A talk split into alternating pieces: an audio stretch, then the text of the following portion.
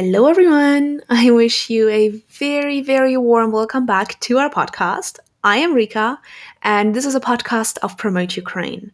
This series is called Ukraine Up to Date, and we bring out this podcast every week where we put together the most interesting, relevant, and important topics and events about Ukraine and talk a little bit about it. So, in case you want to stay on top of things that are happening in and around Ukraine, do not worry, we keep you up to date.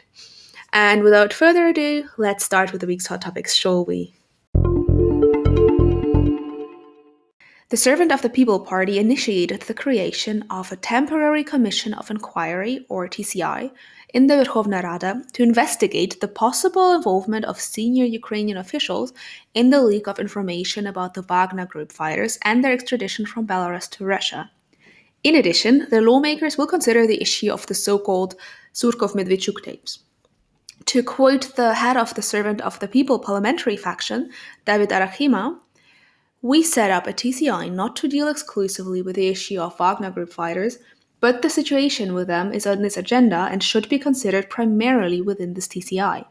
Its scope will be wider. Why it will be wider? Because Surkov Medvedchuk tapes were published recently, causing a considerable public outcry. Therefore, the first two episodes that should be investigated within this TCI are the situation with the Wagner Group fighters and the situation with these tapes. At the same time, the parliamentarian noted that he personally had opposed the creation of such a TCI because the issue of special services operations could not be considered in public. And as a reminder, on the 29th of July last year, 33 members of the private military company Wagner Group were detained near Minsk the Prosecutor General's Office of Ukraine addressed the Prosecutor General's Office in the Republic of Belarus with requests to extradite 28 people. The Ukrainian side stated that those people took an active part in hostilities in Donetsk and Luhansk regions as part of the LPR and DPR terrorist organizations. However, Belarus handed over these detainees to the Russian Federation. Ukrainian media later reported that the Security Service of Ukraine and the main Directorate of Intelligence of the Ministry of Defense of Ukraine had been preparing an operation to detain the Wagner Group fighters.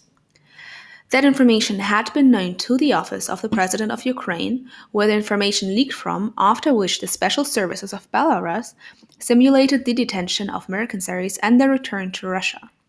However, this version was refuted by some Ukrainian government agencies. Bellingcat is currently filming an investigation into an alleged failed special operation over detention of militants from the private military company Wagner Group in the summer of 2020. On the 25th of February this year, the media published a recording of a conversation between two men whose voices resemble those of former Russian President aide Vladislav Surkov and Ukrainian MP Viktor Medvedchuk. The recording of discussion on the uh, electricity supplies to the occupied Crimea in exchange for prisoners in Donbass was allegedly made in 2014. The Security Service of Ukraine said they were studying the published recordings. So, if it is not possible to organize a meeting of the leaders of the Normandy format countries, so those are Ukraine, Germany, France, and Russia, on the settlement of the situation in Donbass, the president of Ukraine, Volodymyr Zelensky, is ready to meet with the leader of each country separately. So, to quote the head of state at a press conference within the forum that is called Ukraine 30 Culture, Media, and Tourism, in any case, a Normandy format meeting is being prepared. It should be held.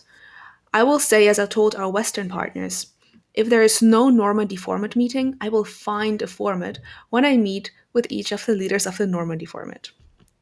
He also reminded that the aggravation in Donbass began after the decision of the National Security and Defense Council to close three pro Russian TV channels and impose sanctions against pro Russian MPs Viktor Medvedchuk and Taras Kozak.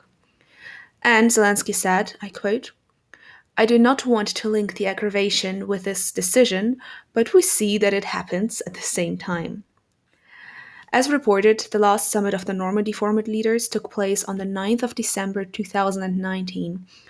Earlier, Zelensky said that there had been some progress in the issues of Donbass after the Paris summit, but then the Normandy format started decaying. So, the IBM Security has released the annual 2021 X Force Threat Intelligence Index. It demonstrates how the nature of cyber attacks changed during the COVID 19 pandemic in 2020, when attackers sought to profit from an unprecedented socioeconomic situation and political and business challenges. In particular, Europe was the most attacked region in 2020, experiencing 31% of all cyber attacks observed by X Force experts. Also, the number of attacks by encryption viruses increased sharply. In addition, Europe suffered more insider attacks than any other region, even twice as many as North America and Asia combined. So, let's talk a little bit about the medicine and pharmaceuticals industry, which were heavily under attack. So in 2020, malefactors more often attacked organizations that play a key role in the global fight against COVID 19. So we have, for example, hospitals, medical device manufacturers, pharmaceutical companies, and so on. For example, cyber attacks on healthcare, manufacturing, and energy doubled from the year prior, with threat actors targeting organizations that could not afford downtime due to risks of disrupting medical efforts or critical supply chains. In fact, manufacturing and energy were the most attacked industries in 2020, second only to the finance and insurance sector. Contributing to this was attackers taking advantage of the nearly 50% increase in vulnerabilities in uh, the industrial control systems, or the ICS, which manufacturing and energy both strongly depend on. So, Nick Rossmann from the Global Threat Intelligence Lead um, from the IBM Security X Force said, and I quote, in essence, the pandemic reshaped what is considered critical infrastructure today, and attackers took note. Many organizations were pushed to the front lines of response efforts for the first time, whether to support COVID 19 research, uphold vaccine and food supply chains, or produce personal protective equipment. Attackers' victimology shifted as the COVID 19 timeline of events unfolded, indicating yet again the adaptability, resourcefulness, and persistence of cyber adversaries. So, and according to Intezer data, the number of Linux malware families increased by 40% last year, while the number of malware written during the Go programming language uh, increased sixfold in the first half of 2020. This indicates that wrongdoers are rapidly mastering the attacks using Linux. According to the write once, run anywhere principle for hybrid cloud environments, attackers create the malware easily run on different platforms. Thus, the developers of collaboration tools, so Google, Dropbox, and Microsoft, as well as online stores and related companies such as Amazon and PayPal, were among the 10 most spoofed brands. YouTube and Facebook, which were the main sources of news last year, also topped the list. For the first time in the company's history, Adidas ranked the seventh most spoofed brand in 2020, most likely driven by demand for two lines of sneakers. Thus, encryption viruses were involved in almost every fourth attack detected by X Force experts in 2020. Ransomware has been increasingly popular. Last year, it helped the perpetrators raise more than $123 million, and nearly two thirds of the victims agreed to pay a ransom. And to give you a little bit of background information, the X Force Threat Intelligence Index is based on insights and observations from monitoring more than 150 billion security events per day in more than 130 countries. In addition, data is gathered and analyzed from multiple sources within IBM, including IBM Security X Force Threat Intelligence and Incident Response, X Force Red, IBM Managed Security Services, and data provided by Quad9 and Intezer, both of which contributed to the 2021 report. So, the government of Ukraine approved external borrowing of up to 116 million uh, euros within the framework agreement between the government of Ukraine and the government of the French Republic on the manufacture and technical support for a batch of patrol boats. According to the press service of the Ministry of Finance of Ukraine, the Cabinet of Ministers authorized Minister of Finance, Serhiy Marchenko, to conclude an agreement on the purchase of 20 boats for maritime security and protection of maritime borders. The project's financing includes a bank loan guaranteed by the French export agency BPI France, assurance export for a maximum of 76 million euros, as well as a direct loan from the French Treasury for a maximum amount of 40 million euros. According to the Ministry of Finance, financial support is provided in the amount, which is 85% of the contract value. On the 5th of March, the Verkhovna Rada ratified the contract for the purchase of these boats. The agreement uh, with the French government was signed by Interior Minister Arsène Avakov in November 2019 already. A quarter of the order will be fulfilled by a domestic shipbuilding company using French technology.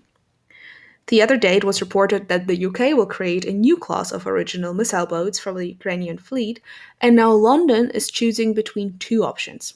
So, according to British military attaché, Commodore of the Royal Navy, Tim Woods, Ukraine will have access to a technological process that is important for the modernization of Ukrainian shipbuilding. The attaché noted, and I quote, We will build the first four boats in the UK while allowing Ukrainian shipbuilders to observe, learn, and train. The second four missile boats will be built. And it will be great for both Ukrainian shipbuilding and the Ukrainian Navy as you get these opportunities here in Ukraine. And lastly, he also confirmed that the UK would help Ukraine to create two naval bases, as it was previously announced by the Office of the President of Ukraine. The Minister for Foreign Affairs of Ukraine, Dmytro Kuleba, called on the Russian Federation to provide the representatives of international organizations with the access to the territory of the occupied Crimea. In particular, the minister mentioned the UN representatives. Kuleba published a corresponding appeal on his Twitter page, noting that the Kremlin should assume a non politicized position on this issue. The minister raised the same topic during an informal meeting of the UN Security Council Arria Formula meeting, which is called Crimea Seven Years of Violations of Ukraine's Sovereignty and Territorial Integrity. Kuleba said, I quote, Russia's armed aggression against Ukraine has caused a deep crisis in international politics and undermined the authority of international organizations. It is time to increase the efficiency of joint efforts to deoccupy Crimea. He reminded of Russia's violations of international humanitarian law and large scale human rights violations on the peninsula, in particular, the change in the demographic composition of the population of Crimea by the occupation authorities. The participants separately discussed Russia's ongoing large scale militarization of Crimea. The other day, the National Security and Defense Council approved the strategy for deoccupation and reintegration of the occupied Crimea and Sevastopol into Ukraine. The document will be available to the public in the near future. According to the Secretary of the National Security and Defense Council, Alexei Danilov, the elaboration of the strategy lasted more than a year with the involvement of representatives of many institutions, including the Majlis of the Crimean Tatar people. At present, the only thing known about this document is that Kiev has abandoned the idea of creating Crimean Tatar autonomy and relies on international support. The National Security and Defense Council of Ukraine, or in short the NSDC, has approved the establishment of the Center for Countering Disinformation, which will begin its work on the 16th of March, so on next Tuesday actually. The Secretary of the National Security and Defense Council, Alexei Danilov, made a corresponding statement at a briefing. He noted that the staff of the intelligence service would be involved in the center's activity. The official said, I quote, this center was set up by the decision of the National Security and Defense Council. It will start to work next Tuesday. The center will be located in the administrative office of the National Security and Defense Council. There will be the utmost intensification of activity. We will work on a daily basis. We will manage to repel disinformation spread by the Russian Federation. According to him, the center will operate separately and will have its own chief, who will be appointed by the President of Ukraine. The information about the launch of the center was confirmed by the head of the president's office, Andrei Yermak, who stressed that this body is not and will not be political. He also stressed that international partners were also interested in participating in the center's activity. During the briefing, Danilov also said that the Security Service of Ukraine would check the motivation of MPs who had voted for the so called Kharkiv Accords in April 2010, according to which Russia had received the right to extend the deployment of its fleet in Crimea. The Secretary of the National Security and Defense Council noted that the circumstances of the vote of incumbent members of parliament, oligarchs, and yeah, people who are very interesting to you would be checked. In total, the uh, Kharkiv Accords uh, were supported by 236 members of the Verkhovna Rada. And as just as a quick reminder, on the 21st of April 2010, the then president of Ukraine, Viktor Yanukovych, and president of Russia, Dmitry Medvedev, signed the so called Kharkiv Accords, which provided for the extension of the Black Sea Fleet's deployment in Ukraine for another 25 years. So that means until um, 2042, in exchange for lower gas prices. The Verkhovna Rada of Ukraine ratified the Kharkiv Accords on the 27th of April 2010. Immediately before the agreements were signed, Russia had increased the natural gas price of significantly. Uh, after the occupation of Crimea, the State Duma of the Russian Federation terminated those agreements unilaterally. Almost 40 states have already agreed to take part in the inaugural summit of the Crimean Platform, which will take place on the 24th of August 2021 on the 30th anniversary of Ukraine's independence. A relevant announcement was made by Alexei Arestovich, uh, the spokesperson for the Ukrainian delegation to the Trilateral Contact Group. He stressed that both the Donbass case and the Crimean case would gradually become unified into one node inevitably, but the Crimean platform would not touch upon the situation in Donbass. Arestovich said, I quote, if we raise these issues together, for example, at the level of uh, UN or other formats, it does not mean that the Minsk process is dead. It has no alternative so far, although this process is not the best one. If there is an alternative, then we talk about switching to another format. Today, there are no grounds to talk about it. He also clarified that the issues related to the occupation of Crimea and part of Donbass would be unified in the collective interstate claim of Ukraine against the Russian Federation as the aggressor state. These are two directions of the Russian invasion, and both will be discussed within the framework of a single state policy. And again, as a reminder, on the 26th of February, President of Ukraine Volodymyr Zelensky signed a decree on certain measures aimed at deoccupation and reintegration of the Crimean Peninsula. In particular, he instructed the government to organize the and launch of uh, the Crimean platform, as well as to implement measures to develop and support the Crimean Tatar language and culture and protect the rights of the residents of the temporarily occupied Crimea.